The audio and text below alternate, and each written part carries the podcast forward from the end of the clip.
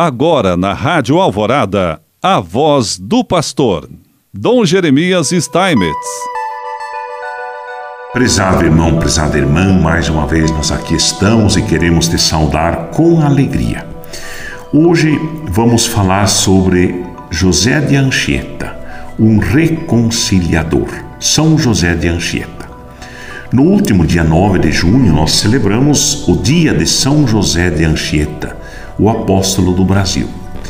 A incrível história do jovem nascido nas Ilhas Canárias, que com apenas 19 anos e enfermo, embarcou para o Brasil e tornou-se seu grande apóstolo, surpreende desde os religiosos mais fervorosos até especialistas, como sociólogos e historiadores. Tudo isso porque José de Anchieta foi um homem sem fronteiras que com sua audácia abriu caminhos e por onde passou deixou a marca da fé, da paz, da reconciliação.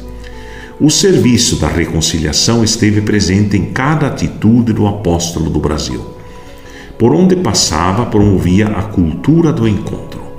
Anchieta olhava para além de seus próprios conceitos e buscava ouvir antes de pronunciar-se, aprender antes de ensinar orar antes de pregar. Anchieta uniu tribos, reconciliou inimigos, promoveu a paz, algo tão necessário nos dias atuais. Uma das passagens mais surpreendentes sobre sua missão de reconciliador aconteceu durante um dos períodos mais difíceis de sua vida, no qual ele mesmo ofereceu-se como refém em favor da reconciliação. No decorrer do ano de 1563, numerosa nação dos índios tamoios que habitava a região do atual litoral norte de São Paulo e grande parte do estado do Rio de Janeiro estava cheia de ira contra os portugueses e disposta a destruir tudo e todos que encontrarem pela frente.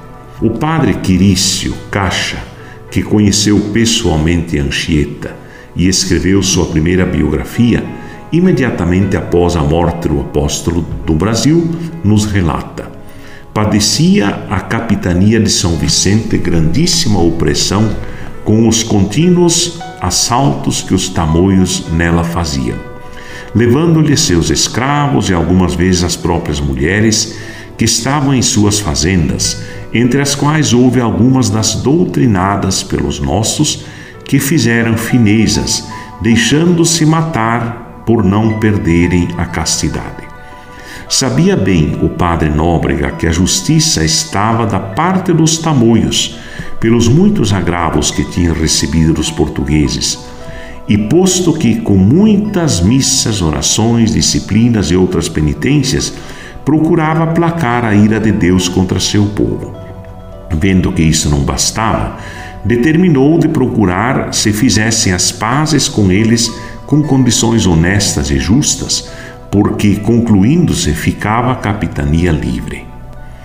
Diante de tanto horror que ainda estava por vir, Nóbrega e Anchieta se colocaram à disposição para serem reféns, oferecendo suas próprias vidas como penhor de um possível acordo de paz. É importante notar que Nóbrega e Anchieta não tinham se oferecido como reféns para defender os interesses dos portugueses e nem acreditavam em sua inocência.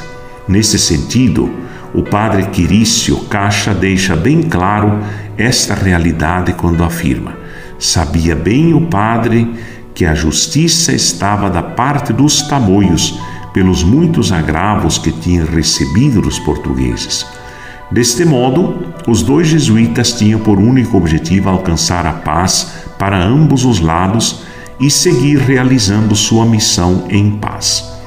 Deste modo, Anchieta, com sua inabalável esperança, perseverou na sua entrega. Naquela ocasião, escreveu o poema da bem-aventurada Virgem Maria, a quem tinha por companheira fiel naqueles dias difíceis. O jovem pensou que seria mártir, mas Deus ainda esperava muito daquele jesuíta morreu aos 63 anos em Reritiba, atual Anchieta, no Espírito Santo. Seus filhos prediletos, os nativos indígenas, o amavam como pai. Ser amado era o prêmio daquele que ofereceu sua própria vida pela reconciliação da jovem nação. Que as belas pegadas que o apóstolo do Brasil deixou no solo da nossa nação continue a ser sentinela de reconciliação e de paz para todas as nossas famílias, comunidades e nosso país. É assim que Deus nos abençoa. Em nome do Pai, do Filho e do Espírito Santo.